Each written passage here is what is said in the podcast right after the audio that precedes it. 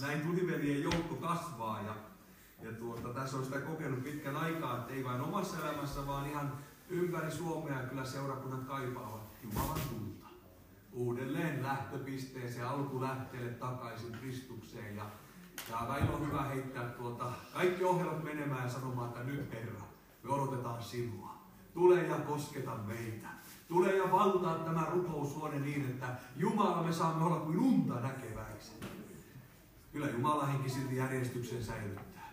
Jos ei se, niin sitten me. no niin, toivonkin asia. Näkyykö tuo hyvin tuolta vai pitääkö sammuttaa paloja? Saatte saada, te päätätte. Okei. Okay. Eli toivon kipin asialla on lähdetty liikkeelle ja heti tähän alkuun haluan muistuttaa sitä, että, tuota, että toivon kipinä työ on työtä, mitä ei tehdä vain joulun aikaan, ei vain vielä joululahja merke, merkeissä, vaan toivon kipinä työtä tehdään yhdelle vähimmistä ja elämään valotyön kautta ympäri vuoden. Vaikka tämä keräys aina keskittyy tähän joulun aikaan ja alkutalveen, mutta työtä tehdään läpi vuoden. Ja tänään saatte ihan pienen pienen kosketuksen siihen, missä työtä tehdään ja kuinka työtä tehdään. Siinä näette tytön, joka pitää kynttilää.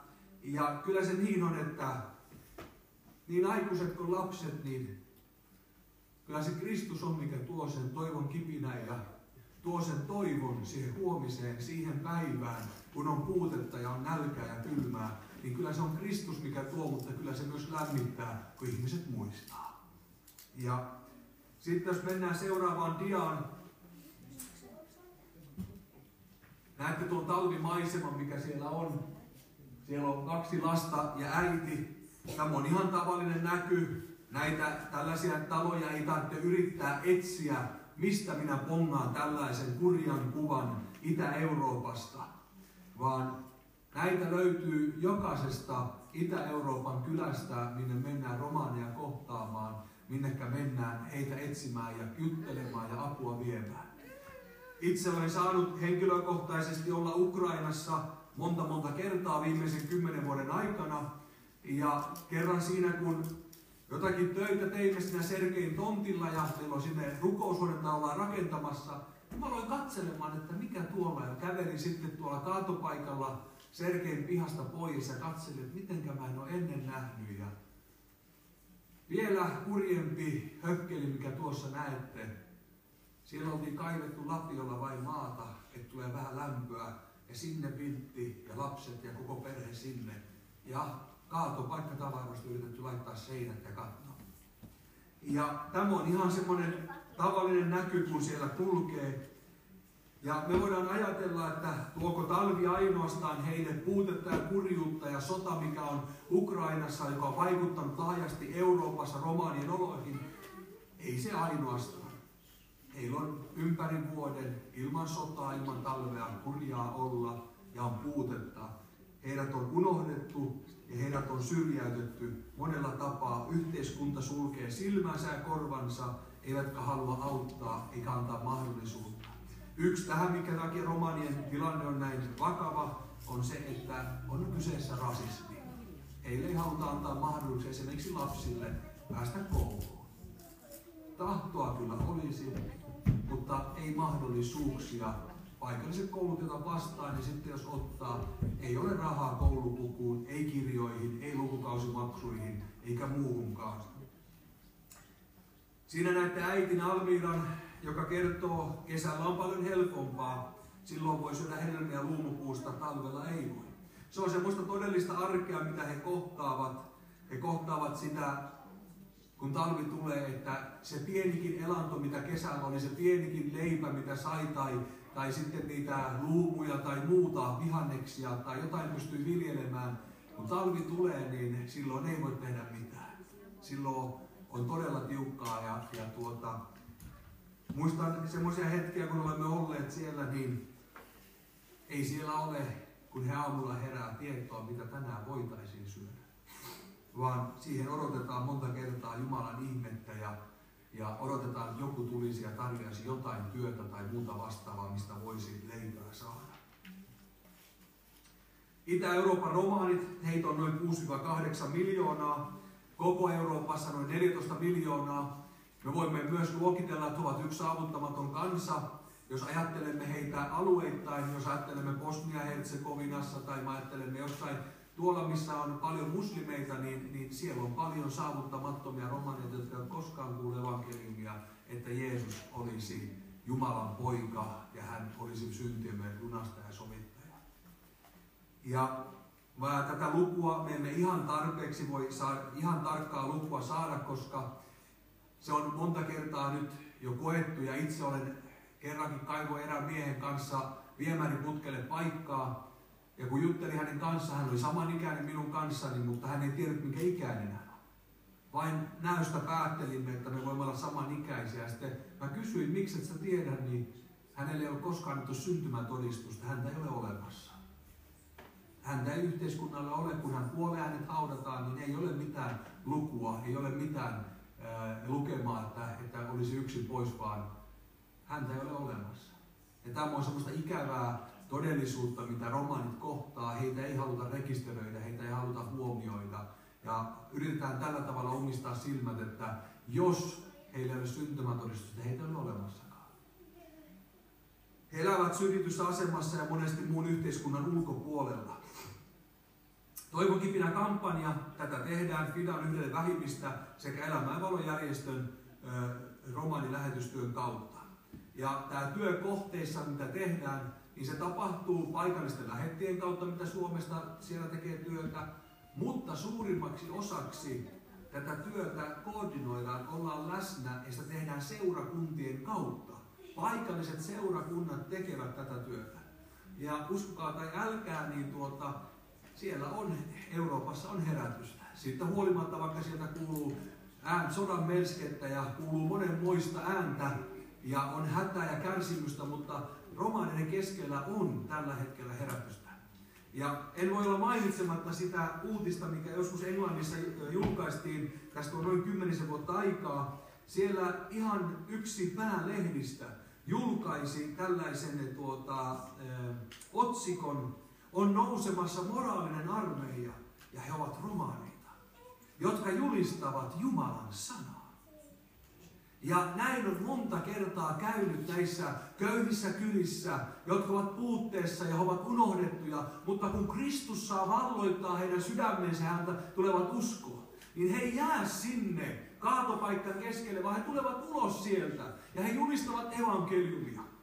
Ja heillä on näky julistaa kaikille kansoille, ei vain yhdelle kansalle. Tämä työ, mitä tehdään, niin kuin sanoin, tämä on ympärivuotista. Tämä ei ole vain sitä, että että tehdään semmoinen joulunen joku pieni huomion ele, viedään viltti tai karkkilaatikkoa tai jotain, vaan ympäri vuotista työtä, mitä halutaan olla tekemässä näissä romanikylissä ja yhteisöissä heidän keskellään. Toivonkipinä kampanja keskittyy ihmisten akuutteihin perustarpeisiin, ruoka-avustukset, polttopuiden jakelu ja sitten myös tämä työ on erittäin pitkäjänteistä työtä. Ja siksi me olemme haastaneet seurakuntia rukoilemaan tämän työn puolesta pitkäjänteisesti, ottamaan rukouskokouksissa keston rukousaiheeksi. Ja tuota, tällä toivonkipinä kampanjalla tuetaan koulunkäyntiä, pyhäkoulut, lastenleirit, kirpputorit, kirpputorit ja tuota, heillä on tällä kirpputoritoiminnalla oma rahoitusta, millä he pystyvät pyörittämään hengellistä toimintaa. Ja tuota, seurakuntien perustaminen. Esimerkiksi tällä hetkellä on kolmessa eri kohteessa on, rakennetaan seurakuntaa. Yksi on Ukrainassa, yksi on Unkarissa ja sitten yhtä rakennetaan Bulgaariassa. Ja tuota, minkä takia näitä rakennetaan, ei niitä huvipuoksella rakentaa, vaan sen tähden, että siellä on äärettömän kova tarve Jumalan äh, ihmisille rukoushuoneelle, missä voit kokoontua ja työtä tehdä. Eräs pastori soitti kerran Jannelle ja sanoi, he kokoontuvat vanhassa junavaunussa, sanoi, mitä me teemme, kun ihmisiä tulee ikkunoista ja ovista ja he haluavat tulla mutta meillä loppuu tilat. Ja tällä tavalla me voimme olla mukana tämän työn kautta myös perustamassa seurakuntia ja istuttamassa. Tämä on erään kyläpäällikön otsikko, kun häneltä kysyttiin, kylän kuulumisia, niin hän sanoi, tämän kylän ihmiset on unohdettu. Kukaan ei muista. He elävät tämmöisellä kaatopaikalla, tai oikeastaan ei ole kaatopaikka, vaan pääväestö on tehnyt sitä kaatopaikan, koska se on romaanien aluetta, niin ovat nähneet hyväksi, että sinne voi käydä viemässä kaatopaikkaa kuormat. Ja näin ne tyhjää kaatopaikan kuormansa vuosi vuosien perään tuohon kylään. Ja tuota, siinä näistä kylän aikuisista noin 30 prosenttia aikuista kerää metalliromua, ja noin 70 prosenttia kylän aikuisista he käy kerjäämässä ja keräämässä muuta kierrätysmateriaalia, esimerkiksi muovia. Kaikki juomavedet ovat saastuneet tuolla alueella niin, että he joutuvat neljän kilometrin päästä hakemaan vettä, mutta siihenkään he ei aina saa lupaa. Pääväestö ei halua, että ottavat samasta paikkaa vettä, mistä he hakevat. Tällainen kylä, kun näitä tapaa ja niihin menee, niin siinä äkkiä tulee valtava epätoivo, että mitenkä auttaa. Mutta tiedättekö, jos yksi ihminen tuosta kylästä saa kokea muutoksen avun, niin hän voi olla apu monille kymmenille ja ne kymmenet taas sadoille. Koskaan työtä ei ole keskitytty tekemään niin, että me yritämme muuttaa koko kylän kerralla, vaan me ollaan rukoiltu, Jumala, anna yhdestä kylästä tulla yksi, joka muuttaa kymmenen, ne kymmenen muuttaa sata. Se on niin semmoinen realiteettinen ehkä tapa, millä lähteä liikkeelle, kun näihin kyliin mennään. Siinä on Aidin, joka on, oli tuolta Bosnia-Herzegovan sitä Tuslan kylästä, romaanipoika.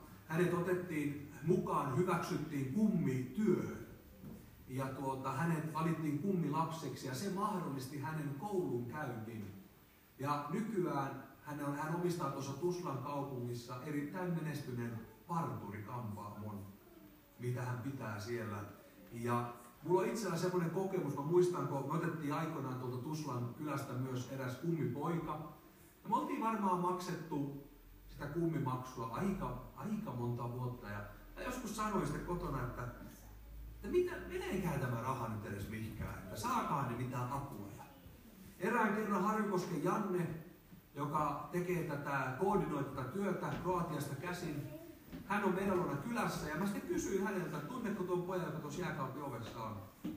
Aa, mä tunnen hyvinkin tämän. Se on videopuhelu tälle. Mä okei, okay, että me ollaan sen niin kummia, että me ollaan sitä kannatettu monta vuotta. Sanoin, että hän on itse valitsemassa tämän pojan silloin tähän kummi, tuota, tähän tämmöiseen, miksi se saa rinkiin. Ja tämä poika, jos te ette olisi maksanut hänelle, niin hän olisi koskaan voinut käydä kouluja. Tänä päivänä hän on aikuinen mies, jolla on ammatti ja hän ajaa kuorma-autoa ympäri Eurooppaa. Janne sanoi, että hänellä oli kaksi vaihtoehtoa. Mennä kadulle haistelemaan liimaa tai sitten saada kummit, jotka sitoutuu ja hän voi käydä koulun. Ja hän ei tarvitse mennä hankkimaan perheelleen kerjäämällä elantoa, koska sillä rahalla saa myös perheelle elannon, mitä te olette lähettäneet kuukaudessa. Sillä saa tuolle pojalle tuota kirjat ja hän saa joka päivä ruuan koulussa. Ja se summa on 35 euroa. Ajatelkaa. Kyllä työ kannattaa vieläkin. Tänä vuonna esimerkiksi Bulgariassa Seppo Lindgren, joka siellä tekee työtä yhdelle lähimmistä ja toivon lähde, niin siellä lähetettiin 300 lasta kouluun tänä vuonna. 20 valmistui yliopistosta. Yksi valmistautui opettajaksi. Nämä on kaikki poikia ja tyttöjä, jotka on epätoivoisesta kaatopaikan keskeltä lähteneet mukaan pyhä koulusta käsin. Ja sieltä on lähdetty valitsemaan ja heille on annettu 70 euroa, on satsattu siihen lapseen ja se on yhden lukukausimaksun hinta. Kouluvaatteet, reppu, kynät, penaalit, koulukirjat ja ruoka. 70 euroa yksi lukukausi. Ja se on mahdollistanut näille lapsille uuden tulevaisuuden. Tässä näette, että työtä tehdään erittäin laajalti. Siellä on noin 13 maata, Viro, Latvia, valko Ukraina, Romania, Bulgaria, Puola, Unkari, Serbia, Kosovo, Kroatia, Bosnia-Herzegovina ja Albania. Siinä on teillä rukousaihetta. Toivottavasti tämä saa oikein jäädä teidän mieleen tämä kartta. Ja nyt pitää muistaa rukouksi, että tuolla alueella työtä tehdään ja evankeliumia julistetaan. Siinä näette myös tavan, millä tavalla voi olla mukana. Siinä on 20 euroa joulukassi lapselle, 150 euroa koulutarvikkeet 10 lapselle, polttopuut kuukaudeksi 50 euroa, kuukaudeksi ruokakassi 70 euroa. Sytytä toivon kipinä ja lahjoja.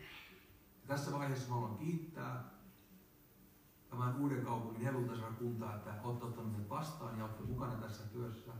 Ja työ tehdään sillä tavalla, varat mitä saadaan, ne muutetaan paikalliseksi valuutaksi, se moninkertaistaa sen ostovoiman. Esimerkiksi 100 euroa on 3600 krimmiä Ukrainassa. 1000 euroa 36 000. Minä olen joskus vaihtanut 2500 euroa, kun ostettiin rakennusmateriaalia, tuota, kun rakennetaan sitä rukoushuonetta siellä, niin se oli kuulkaa melkoinen tukku rahaa. Ei meinannut, mulla oli oikein oma laukku niille rahoille tuota, semmoinen, mitä mä kannoin mukana, sitten mä tiputinkin sen, mutta se löytyi. Siellä oli melkein 100 000 kriminia rahaa ja minä menin hölmöön ja pudotin sen, mutta se löytyi. mutta tuota, näin saatte olla mukana ja siunaten. Minä vien terveisiä meidän läheteille ja kohteisiin. Yritän olla kerran viikossa yhteydessä jonnekin päin Eurooppaa ja kysellä kuulumisia. Välillä vierähtää muutama viikko eteen kerkiä, kun silti on oma seurakuntatyö, mitä teen. Mutta tämä on minun sydämelläni ollut. Minä en tiedä kuinka auttaa, mutta tämä on yksi keino.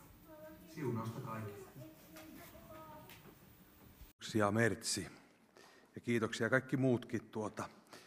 Sen verran vielä sanon, että sitten kun lähdette kotiin päin, niin tuolla peräpöydällä minusta katsottuna oikealla, siellä on lehtisiä, ne on kaikki ilmaisia, sieltä saatte infoa lisää myös tästä työstä. Ottakaa ihmeessä niitä mukaan. Siellä on myös cd ne vähän maksaa, ei paljon, siellä on jopa semmoinen tarjousta 20 kolme cd niin saatte myös ostaa cd Että tuota, semmoinen mahdollisuus tuolla peräpöydällä tämän kokouksen jälkeen, niin tuota, mutta käykää nyt ainakin sieltä hakemassa ilmasta luettavaa ja siellä on paljon lisää infoa tästä työstä. Tuossa pohtinut tämän kokouksen ajan ja tänne niin kuin tultiin, että Herra, mulla on tuossa jotakin muistiinpanoja tehtynä ja valmiina, mutta Herra, mitä sinä haluaisit tänään sanoa? Ja tuota,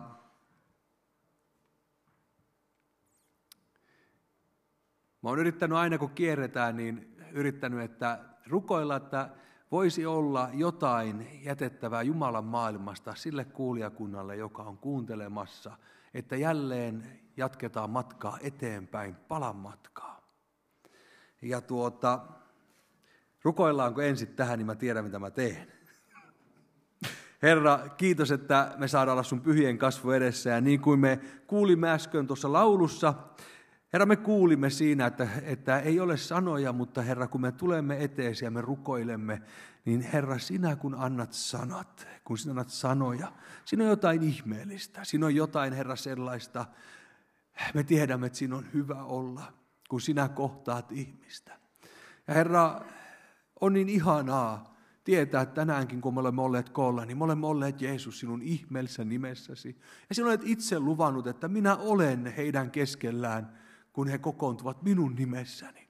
Ja Herra, mä kiitän siitä, yhte, siitä läsnäolosta, sinun pyhästä hengestäsi, joka on sinun kolmas persoonasi, joka on ollut keskellämme. Ja rukoilen, että Herra, ihan loppuun asti me voimme aistia, tuntea, tietää, että sinä olet kanssamme, koska yksin sinä tiedät, mistä elämäntilanteista kukin meistä tulee. Yksin sinä, Isä, tiedät sen, että mitä meidän arkemme, mitä meidän yöhömme kuuluu, kun ei kukaan ole näkemässä. Tiedät meidän sydämme sydämemme, ajatuksemme. Ja siksi rukoilet, sinä voisit tänään meitä kohdata voimakkaasti pyhänenkesi kautta ja myös sanasi kautta, koska siinä on voima Jumala. Siinä on muutosta ja siinä on kaikkea, mitä tarvitaan eteenpäin, eteenpäin menemiseen jälleen. Herra, näet, kuka kaipaa lohdutusta omassa sisimmässään.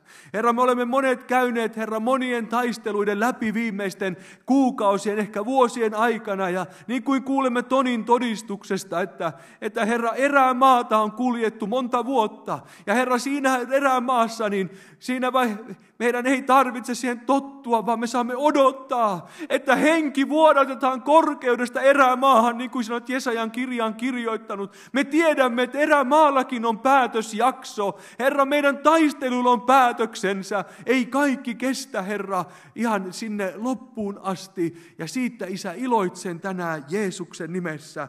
Kiitos, Herra, että olet kanssamme. Ja nyt mä käännyn sitten täältä apostolien tekoihin ja se ei kyllä ollut mieleskään sieltä puhua, mutta katsotaan. Katsotaan. Apostolien tekoja, kun mietin tänä aikana ja mietin tätä kokousta, mikä ehkä voisi olla hiukan niin kuin lähetyskokouskin, niin, niin meillä on lupa vähän innostua tässä. Meillä, meillä, on lupa, meillä on lupa täyttyä hengellä. Meillä on lupa lähteä uudelleen liikkeelle ja olla Jumalan valtakunnan todistajia ja työläisiä. Vai ajatteliko joku, että se on mennyt minun kohdalla ohitte? Älä ajattele niin. Nyt jos koskaan, niin pitäisi tarttua siihen, että kun tuota sanotaan, että Mooseskin kutsuttiin 80 vuotta, ja nyt pitää, niin minutkin nyt tänään.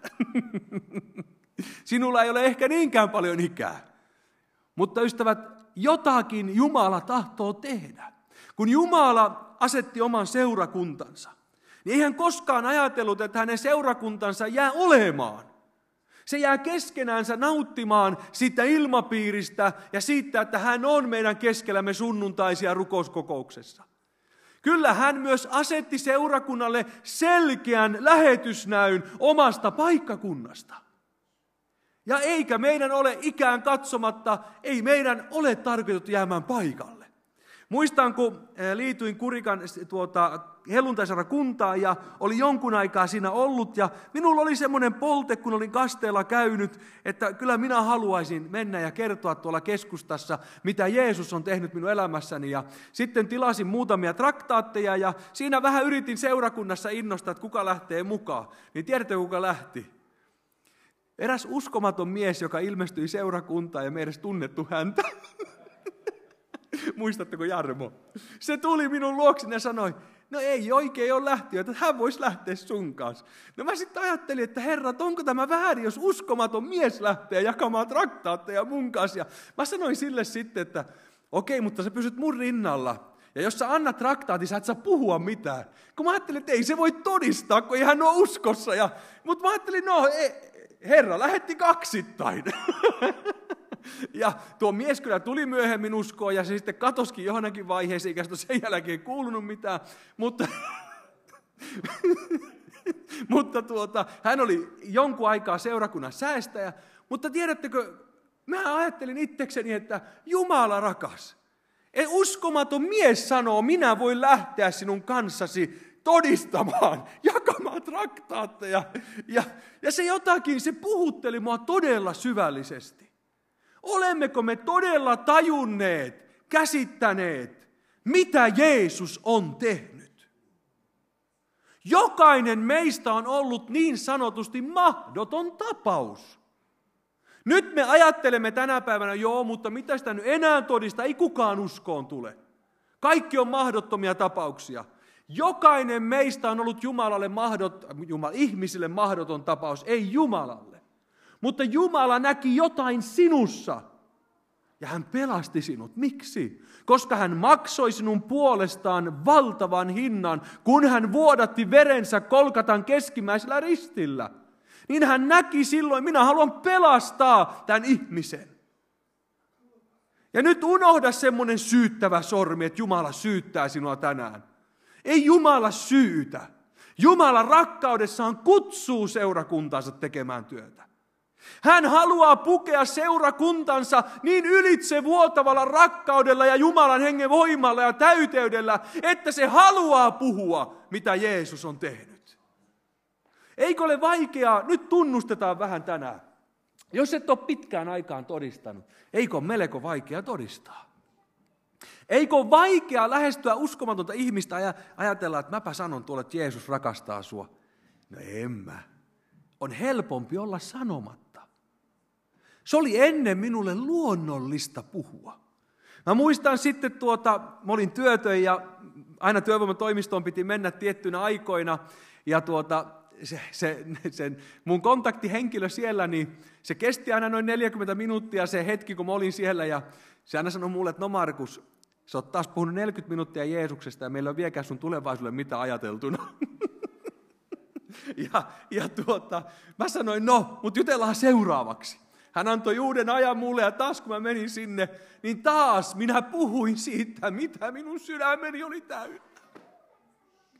Taas minä puhuin siitä, mitä minun sydämeni oli täynnä.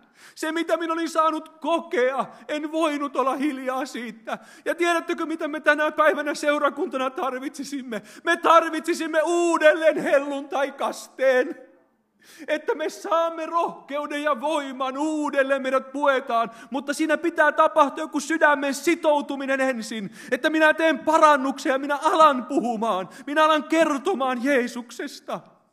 Koska me olemme kadottaneet innon ja rakkauden. Ja meidän ei tulisi koskaan kadottaa. Ja muista, tämä ei ole nyt syyttävä sormi, vaan tämä on muistutus. Ei se, että sinä annat toivon kipinälle, ei se, että sinä lähetät kenkälaatikon. Se ei ole täällä tehtävää evankeliumin työtä. Meidät on kutsuttu seurakuntana tätä paikkakuntaa varten. Tätä paikkakuntaa varten. Tiedätkö nyt, jos mulle sanottaisiin, lähdetään Markus kylälle jakamaan traktaatteja kurikas. No en mä, että mä oon jo tehnyt sitä, antaa muiden tehdä. Mä oon rehellinen teille. Ennen, jos sinä herätit minut yöpetiltä, Markus, mennäänkö kylälle viemään, jakamaan traktaatteja ja rukoilemaan? Kyllä. Hätäsieluista rakkaus pakotti kertomaan. Mutta nykyään meillä on tullut ehkä semmoista liian, me olemme liian hienotunteisia. Me emme halua tungeksia, emmekä me halua tuputtaa, mutta jos et sinä kerro, kuka kertoo? Jos ei seurakunta lähetä, kuka lähettää? Se on ihanaa, kun Jumala on sanassaan luvannut antaa meille pyhän hengen kasteen ja luvannut antaa voiman kertoa. Mutta se on jäänyt vähän niin kuin meidän keskellemme sellaiseksi, kuinka mä sanoisin, ehkä enemmän fiilistelyilloiksi. Valtava mikä kokemus taas minulla. Valtava mikä kokemus minulla oli tänään taas Jumalan maailmasta. Sen pitäisi saada minut myös kertomasta kokemuksesta naapurille. Jos ei muuta, niin ota jotain kättä pitempää, ei pesäpallomailaa. Vaan ota traktaatti, ota CD, ota joku, minkä voit tiputtaa ja sanoa, Jeesus rakastaa sinua. Jeesus rakastaa sinua. Mieleni nousee, mikä on syvästi joskus koskettanut minua, veli taivaallisen kertomus, kun hänet oli otettu uskon tähden kiinni Kiinassa ja asetettu vankilaan. Ja he ajattelivat, että vaihdetaan tämän miehen selliä, kun aina kun siihen selliin, mihinkä se menee, tulee ihmisiä uskoa. Ja taas hänet viedään toiseen selliin ja hetken päästä siellä kuuluu ylistyslauluja ja rukousta. He ajattelevat, otetaanpa tämä mies, tämä elinkautisvanki, joka odottaa kuoleman tuomiotansa. Otetaan hänet ja siirretään tuonne veli Taivallisen selliin. Se on niin pelottava kaveri, että nyt loppu, että veli Taivallinen ei uskalla enää puhua mitään. Vartijatkin pelkäsivät tätä elinkautisvankia, joka odotti kuoleman tuomiotaan. Ja niin sitten he siirtävät tuon miehen tuonne selliin. Tiedättekö, mitä veli taivaallinen tekee hänelle? Kun kaikki pelkäävät häntä ja menevät vähän kauemmas. Kun tuodaan leipää ja vettä, hän antaa leipänsä tuolle elinkautisvangille.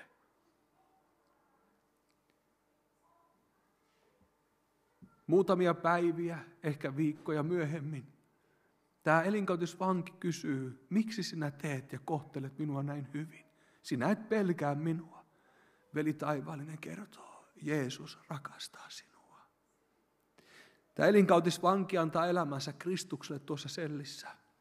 Ja kun hän alkaa laulamaan ylistyslauluja, vartijat eivät uskalla puuttua siihen. Halleluja! Rakkaus löytää keinot. Rakkaus löytää sydämet. Hän ylistää, ei hänellä ole mitään menetettävää. Hän, hän odottaa kuoleman tuomiota. Ja hän, veli taivallinen opettaa hänen ylistyslauluja. Niin tämä mies antaa, kulkaa tulla. Ja vartijat ajattelee, emme me voi mitään antaa olla. Sitten yhtenä päivänä tämä mies ottaa puutikun. Hän tekee kitalakeensa haavan.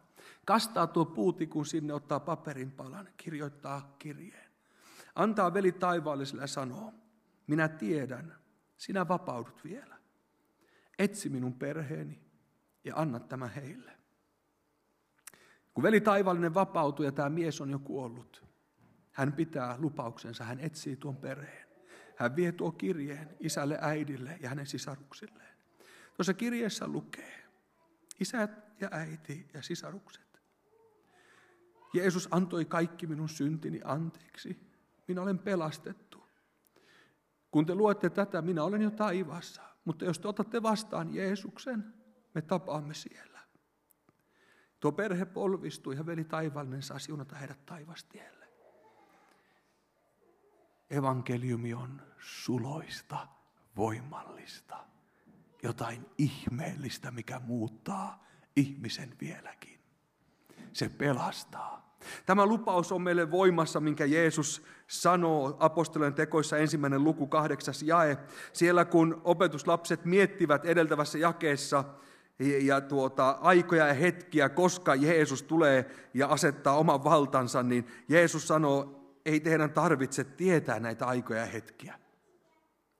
Mutta te saatte voiman, kun pyhä henki tulee teidän päällenne, ja te tulette olemaan minun todistajani sekä Jerusalemissa että koko Juudeassa ja Samariassa ja aina maan ääriin saakka. Mikä voima tuollainen on, mikä noin voi laittaa liikkeelle? Se on pyhä henki. Pyhä henki. Kuinka moni on kokenut pyhän hengen läsnäolo elämässään?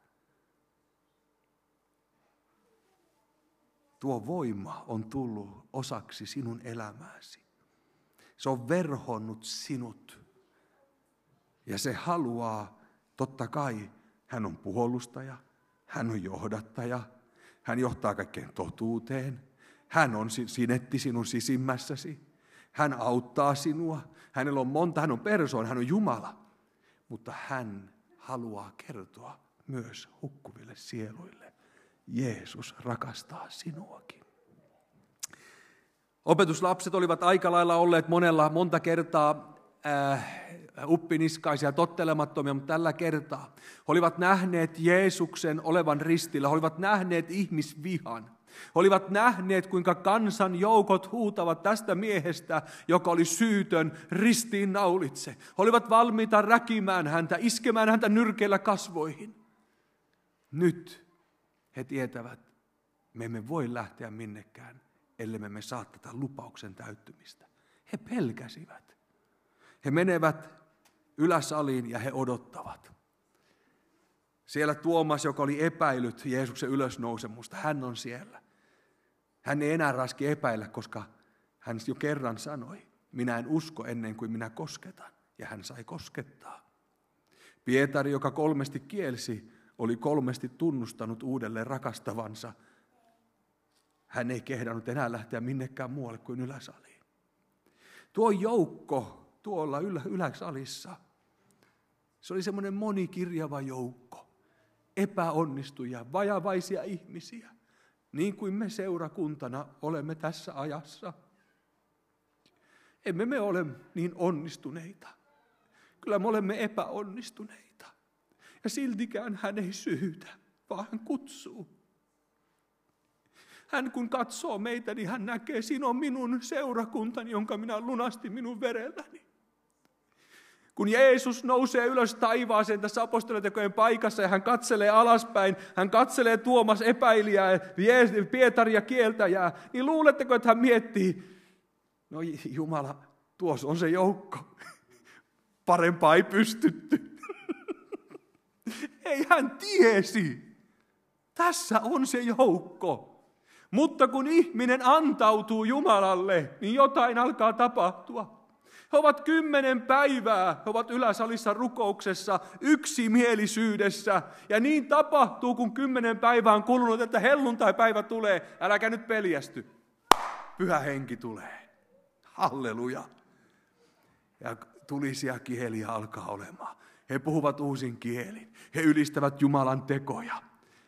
Heidät puetaan niin voimalla ja rohkeudella. He unohtavat tuon pelon, tuon ihmisjoukon vihan. He unohtavat sen pimeyden, mikä on vähän aikaa sitten huutanut valtavalla vihamielisyydellä ja pimeyden voimalla ristiinnaulitse, ristiinnaulitse. He unohtavat kaiken sen, he menevät ulos ja Pietari alkaa julistamaan. Ja kolme tuhatta tulee uskoon. Nyt kuuntele minua, mitä sanon. Tämä ei ole profeta, profeteeraamista, tämä on ihan Markuksen sanoja. Lähtekää tänään sillä mielellä kotia. Herra, me olemme voittaa yhden sielun vielä tänä vuonna. Me haluamme, että yksi sielu tulee seurakuntaan. Tulee sisälle pelastukseen. Ensi vuonna me haluamme voittaa yhden kuukaudessa.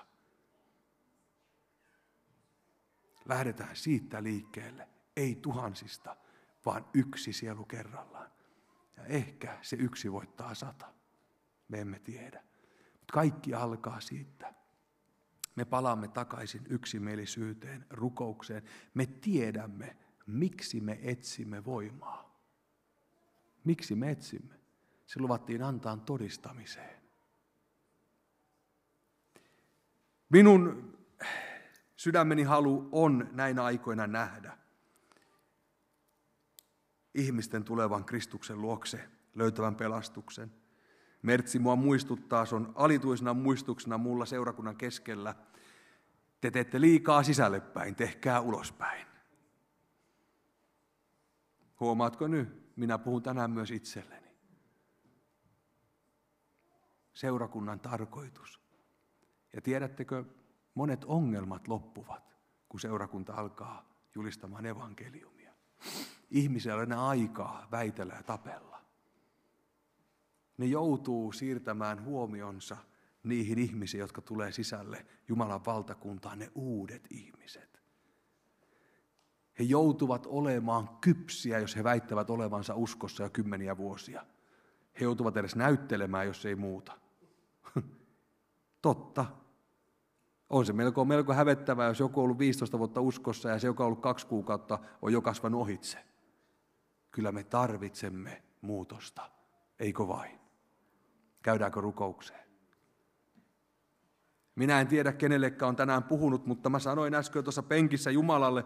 Mulla oli täällä näin paljon muistiinpanoja, mitä mun piti teille julistaa, mutta nyt ei mennyt sanaakaan näistä. Mutta mä sanoin Jumalalle, että jos tämä on yhdelle, joka voi voittaa sielun sinulle tämän saarnan vaikutuksesta, se riittää minulle. Se riittää minulle, jos yksi rohkaistuu todistamaan. Jos yksi rupeaa muistuttamaan seurakunnan keskellä, ulos, ulos, ulos. Teillä on kaunis kaupunki kesäisin. Julistakaa evankeliumia.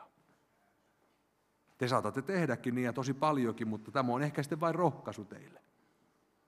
Käydään kaikki rukoukseen ja jos sieltä veljet tulee valmistautumaan soittamaan ja me emme tiedä, vaikka Jumala meidät yllättäisi ja joku saisi tänään kokea pyhän hengen kastetta, voimaa. Jos janoat sitä, niin rukoile omalla paikallisi tai tule tänne eteen tai voit nostaa kätesi ylös merkiksi. Toni valmistautuu menemään tuonne pöydän taakse hetken päästä. Jos joku haluaa lähteä, niin hän jakaa sinulle materiaalia sieltä ja hän myy myös levyä. Mutta tänään käydään nyt rukoukseen ja rukoile omalla paikallasi. Herra, kiitos, että me saamme tänään olla yhdessä. Herra, mä uskon sen ja uskon vahvasti, että vaikka ihmiset monta kertaa antaa periksi seurakunnan keskellä ja työmuodoissa ja hankalissa tilanteissa, mutta sinä et ole antanut periksi. Sinä rakastat sinun seurakuntaasi. Sinä rakastat niin äärettömän paljon sinun seurakuntaasi, että sinä olet valmis tänään tulemaan pyhänenkisi kautta tähän rukoushuoneen saliin – ja Herra täyttämään ihmisiä pyhällä hengellä, voimalla ja tulella. Herra, sä oot valmis tulemaan tänään sinun armosi mukaan ja armosi tähden, rakkautesi tähden ja Herra kastamaan sinun seurakuntaasi, sinun voimassasi Jeesus. Herra, joku kaipaa muutosta oman hengelliseen tilansa ja sinä olet tullut antamaan sitä tänään. Sinä et ole, Herra, tänään syyttämässä, vaan sinä olet kutsumassa ihmistä lähellesi. Sinä olet kutsumassa ja vetämässä aivan kuin rakkauden köysin ihmistä lähellesi. Ja sinun tahtosi on tänään koskettaa ihmistä. Herra, täyttää se sinun henkesi voimalla, niin että me voimme olla kuin unta näkeväiset. Herra, me voimme olla niin, että me tänään puhumme, Herra, ehkä ensimmäistä kertaa uusin kielin ja ylistämme sinun suuria tekojasi, Jumala. Palvomme sinua uusin kielin, Jumala. Jumala, sinä tahdot tänään kohdata. Se on sinun luonteesi ominaisuus, koska sinä rakastat ihmistä. Herra, sinä näet, Herra, minun veljeni ja sisarini, jotka tänään täällä ovat. Herra, kiitos, että liikut heidän keskellään. Herra, kiitos, että liikut heidän sydämessään pyhän henkesi kautta. Kiitos, sinä teet siellä työtä ja sinä avaat niitä sydämen lukkoja. Kiitos sinä rasvaat noita salvoja, Jumala, mitkä on aivan kuin ruostuneet ja ovat, Herra, vinkuneet, Herra, ei aueta meinaa sydämen ovi. Mutta kiitos sinä tänään rasvaat noita sydämen ovia ja sinä tahdot avata nuo ovet kokonaan, Jumala. Ja sinä haluat täyttää ihmistä sinun voimallasi, Kristus. Herra, sinä näet, kuinka Herra, katkeruus on voinut, Herra, saada sydämen ovat sulkeutumaan. Herra, sinä näet, näet tuon sydämen. Herra, se on kuin puoliksi musta ja puoliksi valkoinen, Herra. Herra, sinä näet, että siellä on elämää, mutta nyt tarvitaan tänään, Herra, muutosta. Herra, kiitos, että sinä astut tuohon sydämeen. Kiitos sinä työstä tuolta, Herra, aluetta, missä on meinannut käydä, Isä, suurta tuhoa. Ja sinä, Herra, kosketat Jeesus sinun veresi kautta tuohon sydämeen. Ja Jumalan henki, sinä alat elävöittämään, Herra, puhdistamaan tuota sydäntä ja täyttämään sinun voimallasi niin, että siellä saa tuntea, että lihas sydän alkaa tuntea, reagoida Jumalan läsnäoloon, Jumalan voimaan, hallelujaa. Herra, kiitos mitä teet juuri tänä iltana, Herra, täällä. Kiitos, että sinä olet hyvä Jumala ja rakastat meitä jokaista. Jeesuksen nimessä. Amen, Jeesus. Amen.